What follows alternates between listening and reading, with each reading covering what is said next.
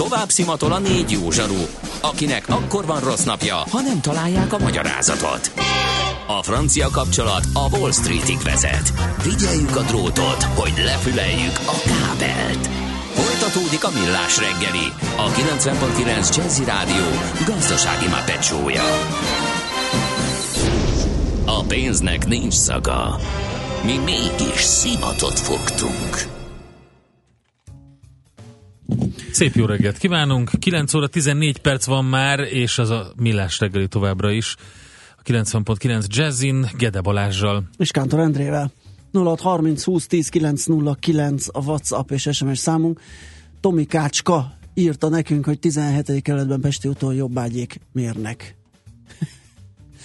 Aztán később ébredtem, nem tudom, volt-e már az info, de Budáról az Árpád híd felé a pusztaszeré és a Kiscelli is elesett zárójelben egy remek körforgalom épül Zöldmálon, azt kerülgetik, írja Eszter. Köszönjük szépen. Öm, aztán azt is írta nekünk, hogy a nyugati pályaudvar Pesterzsébet 30 perc, rakpart per Soroksári út jól járható. Ezt is köszönjük, várunk még hasonlókat, hogyha van. Most viszont kedvévén ö, nem más jön, mint mesél a múlt rovatunk. Nem ma, és nem mi találtuk fel a spanyol viaszt. Mesél a múlt. A millás reggeli történelmi visszatekintő rovata akkor, abból az időből, amikor pödört bajusz nélkül senki nem lehetett tőzsdeüzér. Érdekességek, évfordulók, események annó. Mesél a múlt. Így trédeltek dédapáink. A telefonon van a túlsó végén Katona Csaba történész. Szia, jó reggelt! Szervusztok, jó reggelt kívánok! Hát az Augsburgi csatavesztés 955, vége a kalandozásnak. Hát lényegében igen. Azért mondjuk egy-két hadjáratot még vezettünk utána, de legalábbis kis. Levezetésképpen. Igazából ez az a helyzet, hogy ezeknek már komoly jelentősége uh-huh. nem volt, de valóban ez a bizonyos nevezetes Augsburgi vereség, amit 955. augusztus 10-én szenvedtünk el, ez sajátos módon hozzájárult ahhoz, hogy integrálódjunk a nyugati államokhoz, mert nagyon erős üzenet volt arra nézve, hogy az, amit mi kalandozásoknak hívunk, és amik valójában rablóhadjáratok voltak, hiszen ha velünk csinálják, akkor mi is így hívnánk, tehát igen. el lehet vinni ebbe a kedélyes irányba, hogy mi csak kalandoztunk, de hát aki, aki ellen kalandoztunk, az biztos, hogy nem így élte meg. Szóval, hogy nem ez a jövő útja. És ehhez a, ez a vereség ilyen értelemben azt kell mondjam, hogy egy nagyon komoly pozitív hozadékkal is járt. De van magát a csatát illeti, az is egy nagyon érdekes történet, ugyanis az a helyzet, hogy ebben az időben, tehát a 900-as évek második felében van egy rendkívül jelentős államférfi német földön, ez pedig nem más, mint első Otto német király, 962-től már császár, aki egy nagyon fontos szerepet tölt be, központosító politikát folytat, ebből viszont az következik, hogy a különféle nagyhatalmú tartományúrok azok erőszeretettel lázadoznak ellene, és ha már egyszer lázadoznak ellene, akkor az ottóféle központosító politika sajátos módon erősítette ezeket a, akkor nevezzük mi is így a kalandozásokat, mert hát az ellene lázadó különféle nagy emberek, azok boldogan béreltek fel magyar csapatokat arra, hogy ugye, hogy segítsék az ottó elleni küzdet. És tulajdonképpen itt kezdődik a mi Augsburgi csatánk is, mert kevéssel a csata előtt, 954-ben Otto ellen fellázad a fia, és neki van egy erős szövetségese, a sógora, bizonyos Károly, vagy Konrád lotaringiai herceg, tehát a Vörös Konrádnak nevezték vélhetően a haja színe miatt, és ők egyebek mellett úgy fordulnak Otto ellen, hogy hát behívják a magyarokat.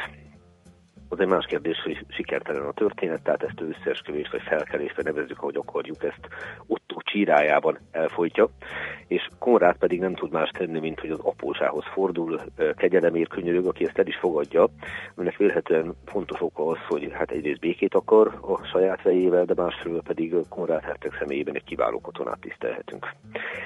Ezzel együtt egy évvel később, amikor a magyarok elindulnak, amint az ugye ismert, ugye Bulcsú, Lehel és Súr vezérekkel az élen, akkor Vörös Konrád, és ez úgy szeretne kap majd a történetben már Otto király táborát és seregét erősíti.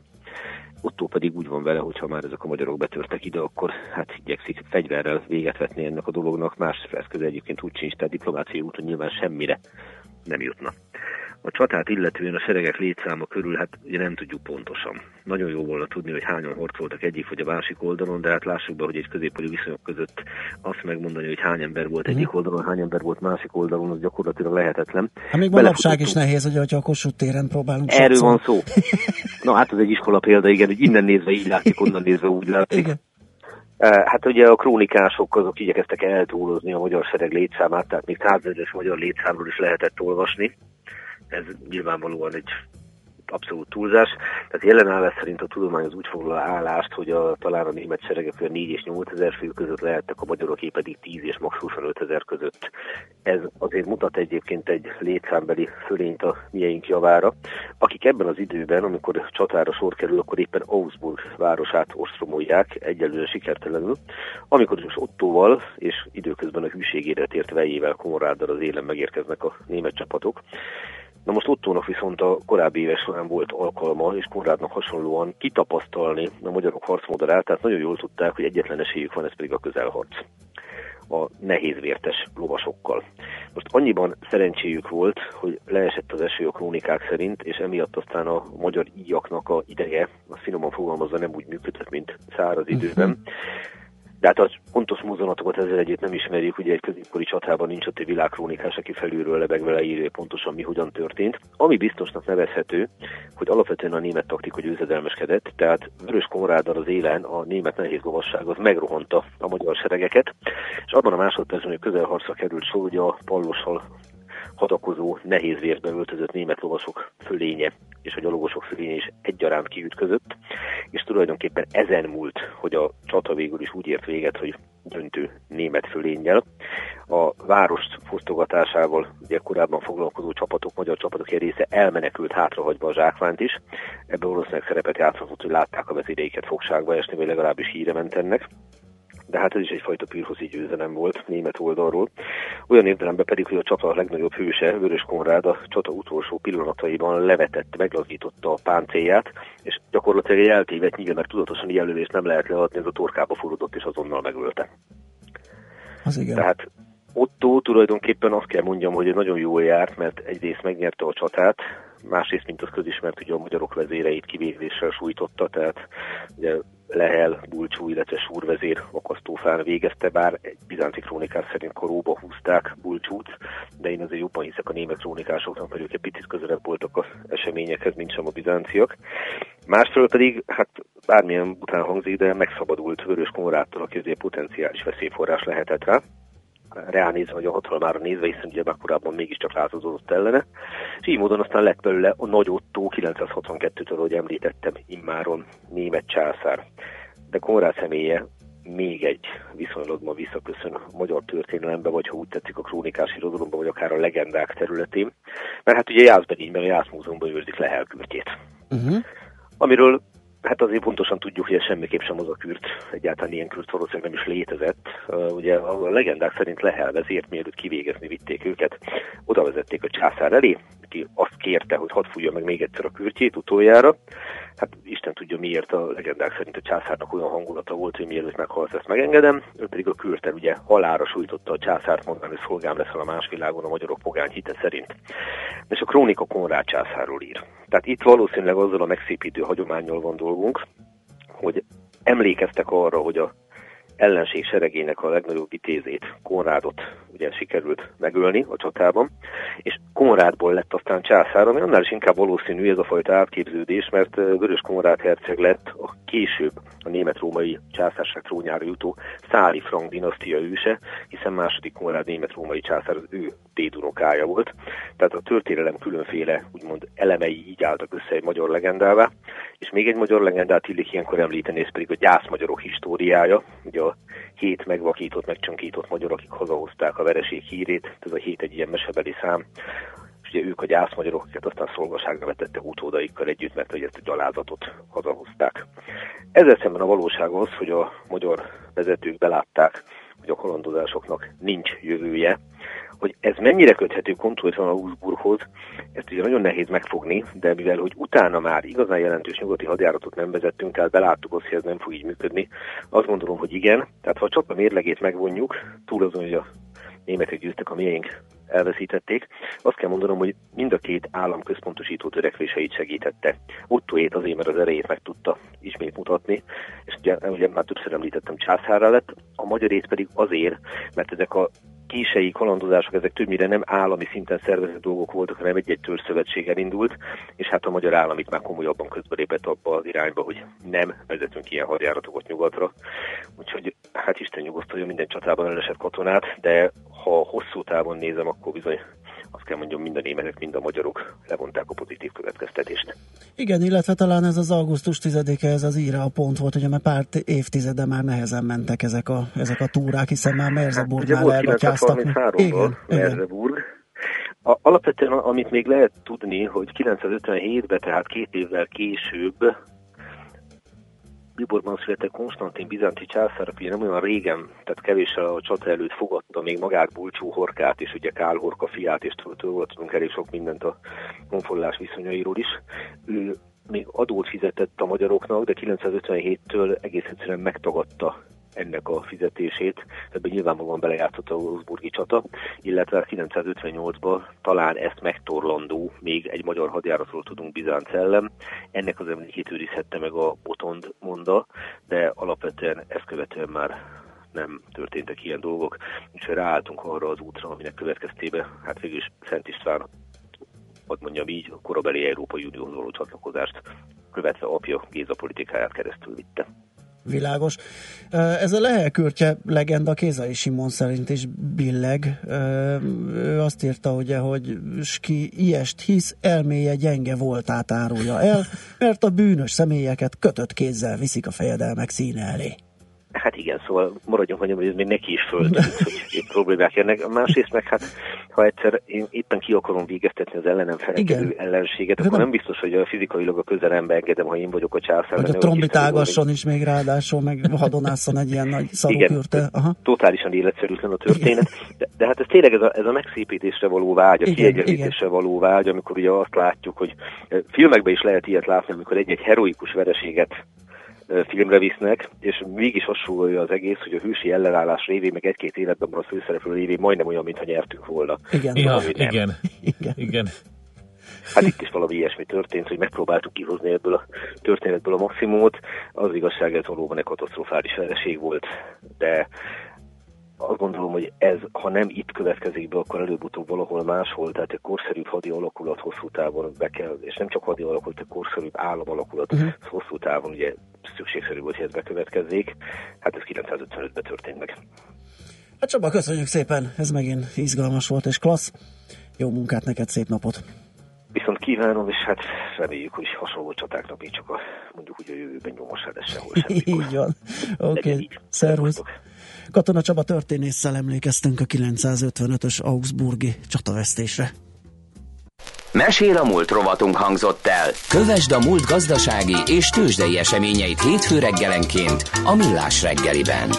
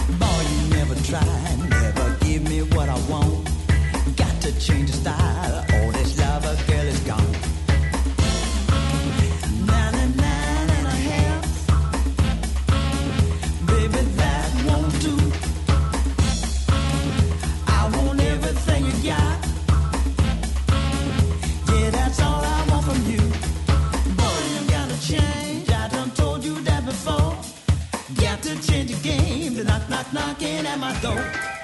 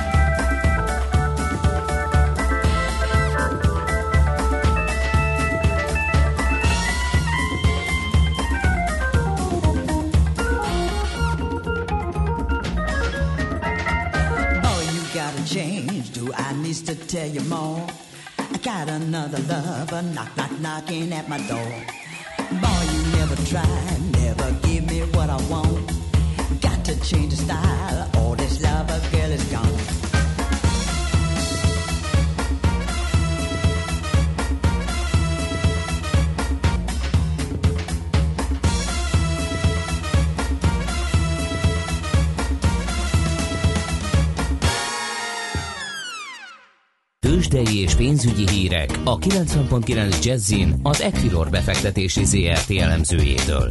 Equilor, a befektetések szakértője 1990 óta. Kovács Bálint elemző a telefonvonal túlsó végén. Szia, jó reggelt! Jó reggelt kívánok én, sziasztok! Van-e új csúcs a Budapesti értékbőrzén? Hát tegnap ugye uh, új, zár, új csúcs, menüt záró értékhez képest csúcson zárt a Bux, ahhoz képest pedig magasabban vagyunk megint, tehát napközbeni csúcs az, az megvan. Hát nézzük azt majd, hogy az áróban meg tudjuk-e őrizni. Jelenleg egyébként egy picit konszolidál a BUX, 0,3%-os mínuszban vagyunk, 36.837 ponton, és hát nagyon alacsony a forgalmunk, 360 millió forint.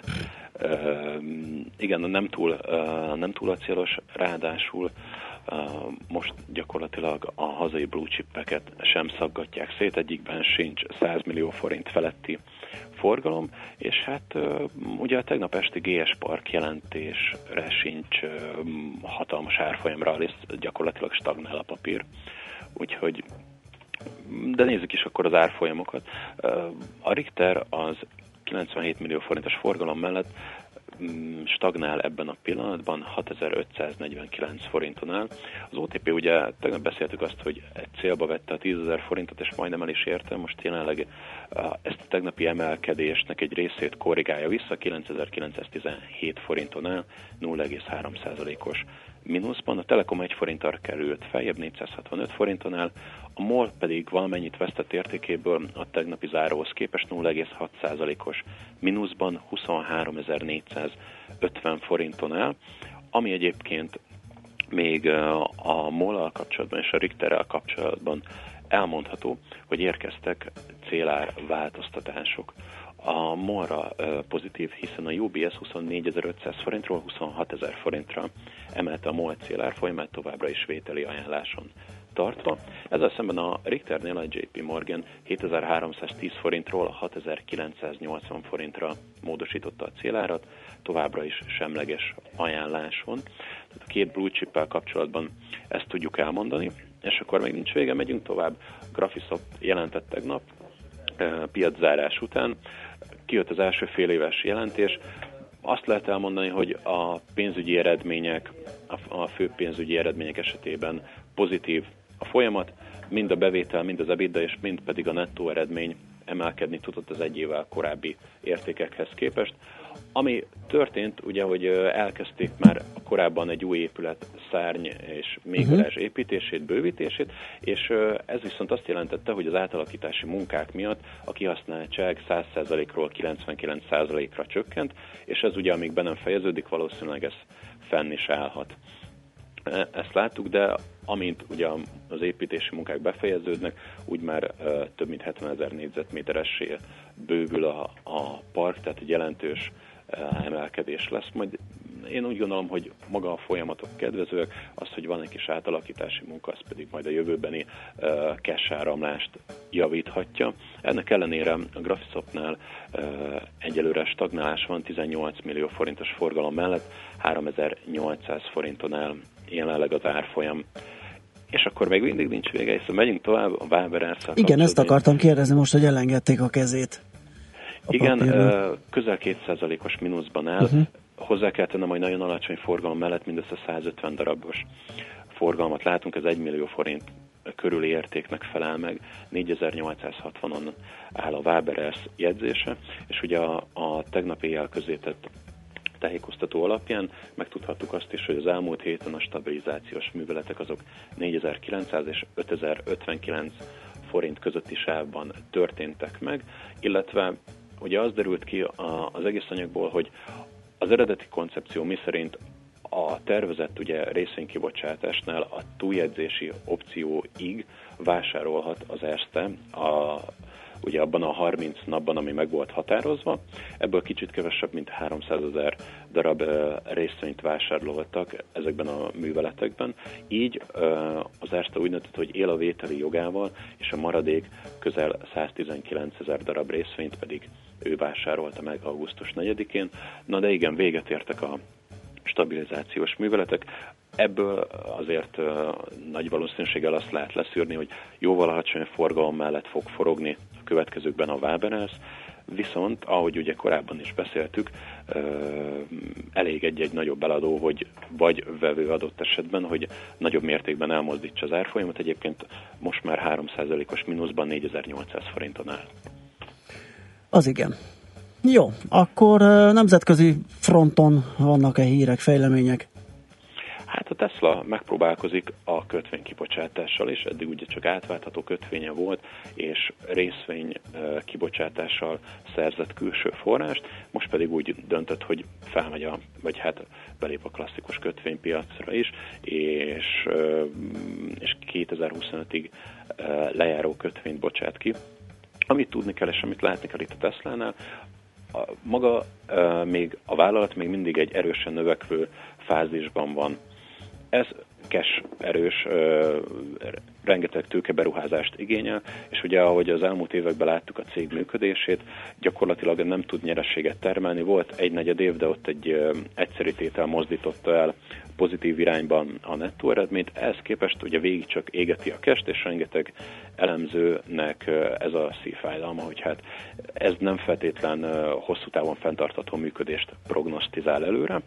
És ugye hát Elon Musk mindig nagy varázsló a piacon, hiszen mindig uh, úgy, úgy tudja előadni ezeket a tőkebevonás igényeket, mint hogy hogy, hogy is mondjam, tehát, hogy ez elemi szüksége annak, hogy, hogy ugye tudják a, a gyártást tovább finanszírozni, és most az van, hogy a Model 3 gyártása a tervezetnél nagyobb költségeket emészthet fel, ez pedig ugye plusz forrást igényel, és a Tesla-nak elég, elég vékony a pénztárcája, azért muszáj tőkét bevonnia.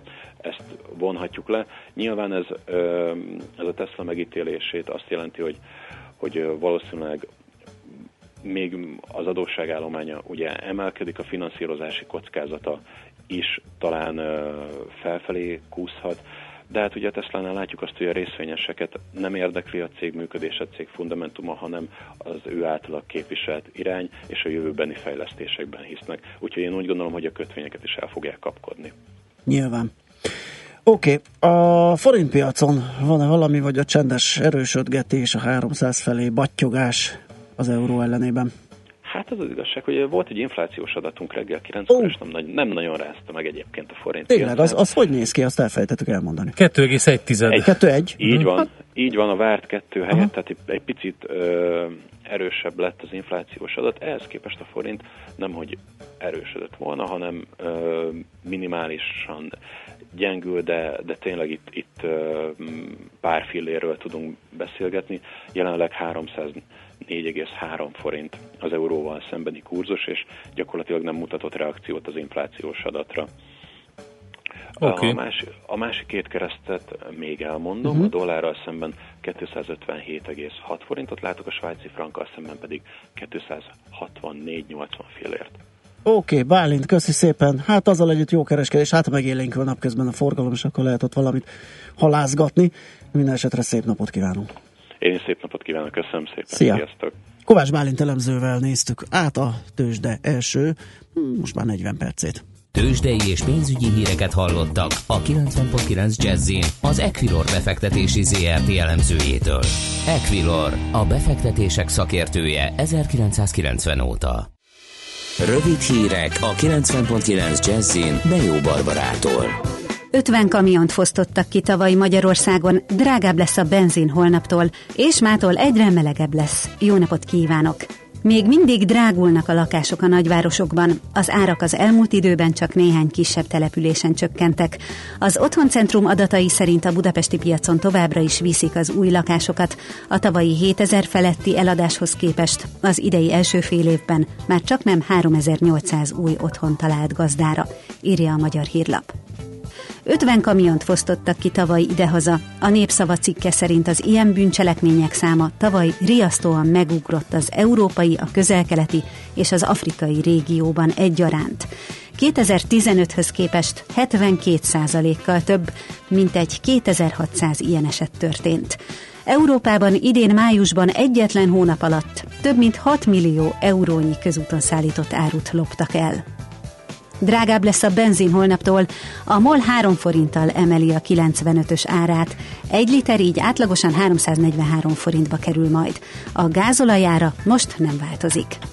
Világbajnoki bronzérmet szerzett 110 méteren Bai Balázs gátfutó Londonban. Ezzel ő nyerte a magyar atlétika első világbajnoki érmét sprint számban.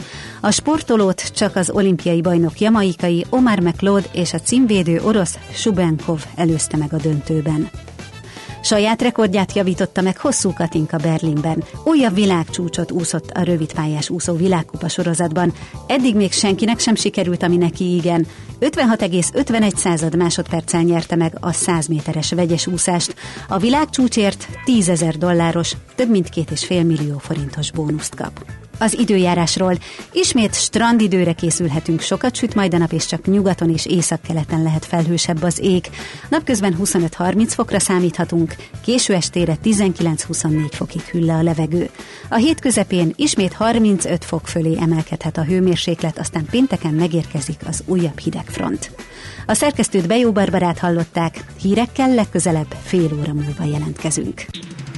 Budapest legfrissebb közlekedési hírei, itt a 90.9 jazz Budapesten a 28-as és a 28-as alvillamos megosztva közlekedik a Blahalújzetér és az Orci tér, illetve a külső végállomások és a Kőbányai út 21 között jelzőlámpa hiba miatt. A Nagyvára téren nem működnek a jelzőlámpák, a forgalmat rendőrök irányítják. A Mészáros utcában az Alagút felé a Krisztina körút előtt lezárták a külső sávot vízvezetékjavítás miatt. Akadozik a haladás a Rákóczi úton a Barostértől befelé, a Hubasi híd környékén, a Pesti alsórakparton a Lánchíd előtt mindkét irányból.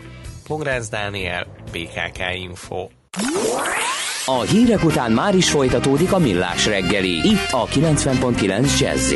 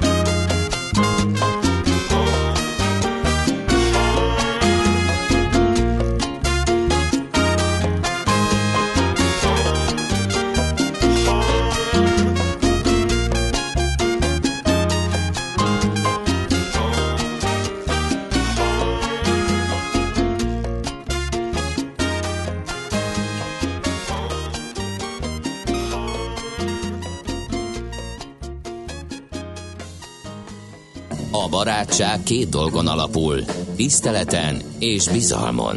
Mindkettőre szükség van. Mindkét félnél. Millás reggeli. Na kérem szépen, érdekeset ír Attila. Na mondjad, mit? Nézőpontok, ugye? Ez előbb a Mesél a múlt rovatunkban merült föl. Ja, igen, igen, igen. igen. Azt mondja, kalandozás, kötője fosztogatás. Befektető, egyelő spekuláns. Mesterlövész, orvlövész. Adóoptimalizálás, adócsalás. Hát igen. Vannak ilyen, nem mindig és minden esetben igaz ez, de kétségtelen, hogy vannak ilyen, ilyen átfedések, ilyen eufemisztikus megfogalmazások időnként. De a maga az, hogy spekuláns, az, az nem is egy Á, negatív. Nem, mindenki spekuláns, Igen. ne legyünk álszentek. Az is, aki alkalmazott, arra spekulál, hogy majd hogy lesz több fizetése, vagy Meg hogy, hogy hogy följebb, tud, hogy tud többet. Hogy tud többet, vagy hogy fúrja ki a másikat, hogy az övé Két legyen. órára ebédel. A zöldséges is spekuláns, meg kimegy a nagybaniba, és abba spekulál, hogy ott a sarkon többért fogja eladni a paprikát, mint ahogy megveszi a nagybanin. A pék is egy spekuláns, mert Mindegy. azt mondja, hogy kever egy jó tésztát, kisütés, eladja 300 forintért kilóját, és kegyérnek fogja hívni. Igen. Úgyhogy Úgyhogy mindenki spekulál, tehát ilyen az, amióta ember az ember spekulál, úgyhogy ez, ez, ez csak így elfajzott időnként. Ilyen. De jó, köszönjük szépen. Mindenképp. Texas írja, a Tesla erősen növekvő fázisban van, ezt teszi gondolatjelek közé. Ezt a kötvény ügyletüket majd említsétek meg Várkonyi Gábornak, vidítsátok. Ahol nem tudjuk. Várkonyi Gábor nagyon feszült az utóbbi időben amióta a német autógyártóknak mm, elkapták a mm, grabancát. A grabancát, igen, mert ő már az európai autógyártás sírját látja megásni ebben, ugye az első lapát nyomokat. Meg kell, hogy említsük neki, szerintem holnap egy kávé helyett ezzel fogjuk fel Holnap, holnap után. Ne, ne, ne fölrázva fog jönni, már ja, múltkor is úgy volt. Nem, nem, kávét azt nem is szabad nem neki. szabad neki adni, jó? Neki adni, mert nagyon paprikás hangulatban lesz szerintem holnap, és főleg, hogy elkezdték, holnap sat, után. Főleg, hogy elkezdték satszolgatni, hogy mibe kerülhet ez az autógyártóknak. Igen. Mert ő egy ilyen lufinak, meg színháznak titulálta ezt az egész versenyjogi problémát. Aztán Misi írja, hogy van, aki nem spekuláns, hanem zseni, és már írja is, hogy kicsoda, de hát én ilyet nem, nem mondhatok. Szerintem okay. azért tudjuk. tudjuk. Nincs, Igen, olyan sok, tudja. nincs olyan sok üzleti zseni ebben az országban. Igen. Na figyelj, tudod-e, hol él a legtöbb elhízott ember? Hát biztos Amerikában. Kérlek szépen az egészségügyi világszervezet adatai szerint jelenleg 2 milliárd túlsúlyos, kifejezetten elhízott ember él a Földön. A Wall-E című rajzfilmet hát az... láttad? Ö, nem még. Abban van egy ilyen, egy ilyen disztrópikus kép, hogy ilyen robotok szolgálják Igen. ki az embereket ilyen lebegős fotelekbe, és mindig adják a kezükbe a turmixot, és uh-huh. ők mhm. csak isszák, és teljesen el vannak hízva. Na szóval a bolygónk teljes népességének több, mint a negyede kórosan kövér. Hát ez így, ez így elég kemény. Két, Egyébként... Két milliárd az majdnem a harmada. Nem Mikor egyenletes a túlsúlyos emberek földrajzi hát megoszlása. Ja, azt hittem a súlyuk. nem. Egyes régiókban sokkal több, mint máshol, írja a hvg.hu. A világranglistát a csendes óceáni szigetvilág vezeti. Tényleg. A közel-kelet és Amerika előtt. A Cook-szigetek lakosságának 48 a kórosan elhízott. Ugyanez az arány Katarban 34, az Egyesült Államokban 33 százalék. Frank Hu, a Harvard Egyetem táplálkozási szakértője kutatótársaival együtt megpróbálta kideríteni, hogy milyennek a földrajzi megoszlásnak a háttere. Különféle vizsgálatokat végeztek, például 111 országban regisztrálták egy mobil applikáció segítségével a, az emberek napi lépés számát. A listát Hongkong vezeti, ahol egy átlagpolgár naponta 6880 lépést tesz meg, Kína a második 6189-el, de például az ugyancsak ázsiai Indonézia a lista alján van 3513 lépéssel. A kutatók szerint ezek a számok azt jelzik, hogy az emberi aktivitás, tevékenység nagyon is egyenlőtlenül oszlik meg a különböző gazdasági modellt követő országok között. Például A fejlett nyugatnak számító Franciaország középmezőnyös, 5500 lépéssel, de Európa etájain sok más tényező is szerepet játszik, tehát a kutatók szerint a tevékenységi egyenlőtlenség azokat a fejlődő, lassan fejlődő, de leginkább elmaradott országokat sújtja, ahol a munkanélküliség egyben helyhez kötöttséget és mozgás nélküliséget is jelent. Aztán van még egy fontos világgazdasági tényező az egyes régiókban tapasztalt krónikus elhízás mögött, az ipari étel.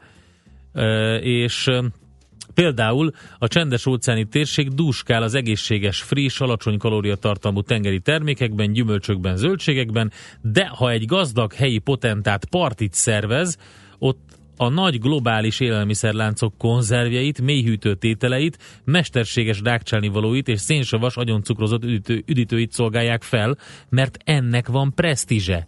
A kutatók szerint ugyanez érvényes Afrika feltörekvő régióira is és még egy társadalmi tényező hozzájárul, miközben a fejlett Európában már ciki kövérnek lenni, a világ más tájain ez nem probléma, sőt, a robosztus kövér emberek puszta megjelenésükkel érzékeltetik, hogy ők gazdagok és befolyásosak. Igen. Elég érdekes, nem? Igen, mindenképpen amikor egy olyan helyen vagy tényleg, hogy meríteni tudnál, meg leszedsz egy, egy, egy bármilyen halat, meg leszedsz a fáról egy mangót, érted, Igen. és rögtön kész van valami, akkor nem, akkor chips, meg rákcsa, meg kóla, hát és furcsa, akkor... furcsa ez igen. Elképesztő.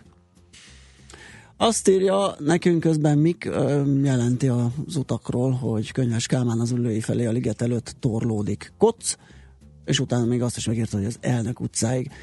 Aztán egy hallgatónk az azt írja, hogy hogy, hogy, hogy erre csak az előbb írta, hova lett, hogy kikérte, Na mit írt? kikérte magának, hogy nem mindenki spekulás. Ő és a családja, nem bár az unoka testvére, az gyanús. Az... Meg kell nézni, hogy kövére. Mert ha kövére, akkor, Igen. akkor és írt is egy definíciót gyanús. nekünk, amúgy az a spekulás, akinek teljesen mindegy, hogy miből húz hasznot, csak hasznot húzzon, akár kifejezetten más emberek kárára is. A spekulás egy tökéletesen jellentelen ember. Igen, ebben az értelemben használjuk a a spekuláns szót. I- így ilyen formában, igen, van egy ilyen. De én csak azt mondom, hogy régen ez nem volt egy annyira negatív, tehát ez valahogy így fölvett egy kis negatív igen, jelentést hát ez, pont ezt, amit, amit leírt a, a hallgató, hogy ez a szélsőséges, átgázolós, tök mindegy, másnak rossz lesz, az sem érdekel nekem, jusson. Uh, igen, hát ez, ezt a, ez, az ilyen típusú spekuláns mi sem szeretjük. Aztán valakinek meg tetszett az előbbi, az előbbi spekulásos performance. É, és haszon reménye nélkül senki emberfia nem fog semmibe. Ennyi a spekuláns gondolatmenethez. Ez, hát ez ja, ez, ez, ezzel kapcsolatban jött is a szemétre um, levél, az infokukat millás, az infokukas kukac millástegeli.hu-ra azt mondja egy törzshallgatónk István, hogy ki kell vetni szemétdíj adót, de nincs szemétdíj, és mindegy, hogy kinek mennyi szemete van, így nem fogják az erdőbe vinni a szemetet. Az erdőben lerakott szemetet úgyis az adók fizetők pénzéből kell eltakarítani. Úgyhogy nem megfigyelni, nem büntetni, hanem érdekelté kell tenni az embereket. Hát, hogy spekuláljanak, érted? Igen, igen, igen. És a vagy kövérség, hogy ne spekuláljon. Vagy éppen, hogy ne. Kövérséghez jött éppen most, manapság a kövérség kifejezetten a szegények betegsége. Egyébként így van. Akik a legolcsóbb ipari zsírok és cukrokat ö, tömött ételeket eszik, mert de, de mondom, nagyon fontos ez a kulturális dolog. Igen, tehát amikor igen, az igen, a kulturális igen. tényező bejön, hogy mi minősül ö, presztízsnek, meg tehát mi az, amit a látszat mutat, Ugye nézzük csak meg ezeket a jó kis afrikai diktátorokat, vagy... Ez nem kell messze menni nálunk is, azért az, az a hagyomány, amikor ja? azt mondtuk egy kisgyerekre, hogy kicsattan az egészségtől, az általában ilyen nagyon kerek, hurkás, Igen. jól táplált. Nem eszel eleget, kisfiam. Ja, nagyon sápat vagy. Igen. Úgyhogy igen, sajnos sajnos ez olyan. De az, az viszont tényleg szomorú, hogy inkább ezeket a konzerveket eszik meg, mint azokat a friss gyümölcsöket, zöldségeket Na mindegy. Hogy legyen? Ez el, búcsúzkodás? Nem, nem, elbúcsúzkodunk. Elbúcsúzkodunk most? Ez, ez, el, vége van a műsorunknak. Jó, hát akkor... Jövünk vissza holnap. Nagyon köszönjük a megtisztelő mai figyelmet. Holnap ide várjuk a stúdióba Frész Ferit, elképesztő hírrel szolgált a Cyber Services ZRT, gyakorlatilag a, a múlt héten nagyon komoly tőke injekciót kaptak. Tényleg? Ha, igen, 600 millió forintosat, úgyhogy bizonyám, és hogy miért, hogy ki és hogy mi ez az egész, miről szól, erről fogunk vele beszélgetni. fejét, hogy nincs ott valami nincs ott tenni valami való esetleg abból a pénzből valami komoly utatás fejében. Azt be akartam jelenteni, hogy az OTP már 10 ezer, de még nem 10 ezer, 41 forintra közelítette meg. Na. 9959 Na. volt az eddigi csúcsa.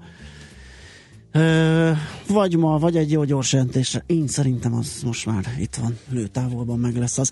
Na, búcsúzunk, tényleg. Szép napot nektek, Bejó Barbie jön a friss hírekkel, aztán sok muzsika a délután Happy Hours Pakman Péterrel, napsütés, melegedés, 30 fokot megközelíti ma a csúcshőmérséket, holnap meg át is hágja azt. Ha tehetitek, tartsatok velünk holnap is, legyen szép a napotok, sziasztok! Már a véget ért ugyan a műszak, a szolgálat azonban mindig tart, mert minden lében négy kanál. Holnap reggel újra megtöltjük a kávés bögréket, beleharapunk a fánkba és kinyitjuk az aktákat. Addig is, keressetek minket az arcaktákban, a közösségi oldalunkon. A mai adás podcastjét pedig holnapunkon. Millás reggeli, a 90.9 Jazzy Rádió gazdasági mapetsója. Ha csak egy műsorra van időd idén, tégy róla, hogy ez legyen az. Csak egy dolog lenne még.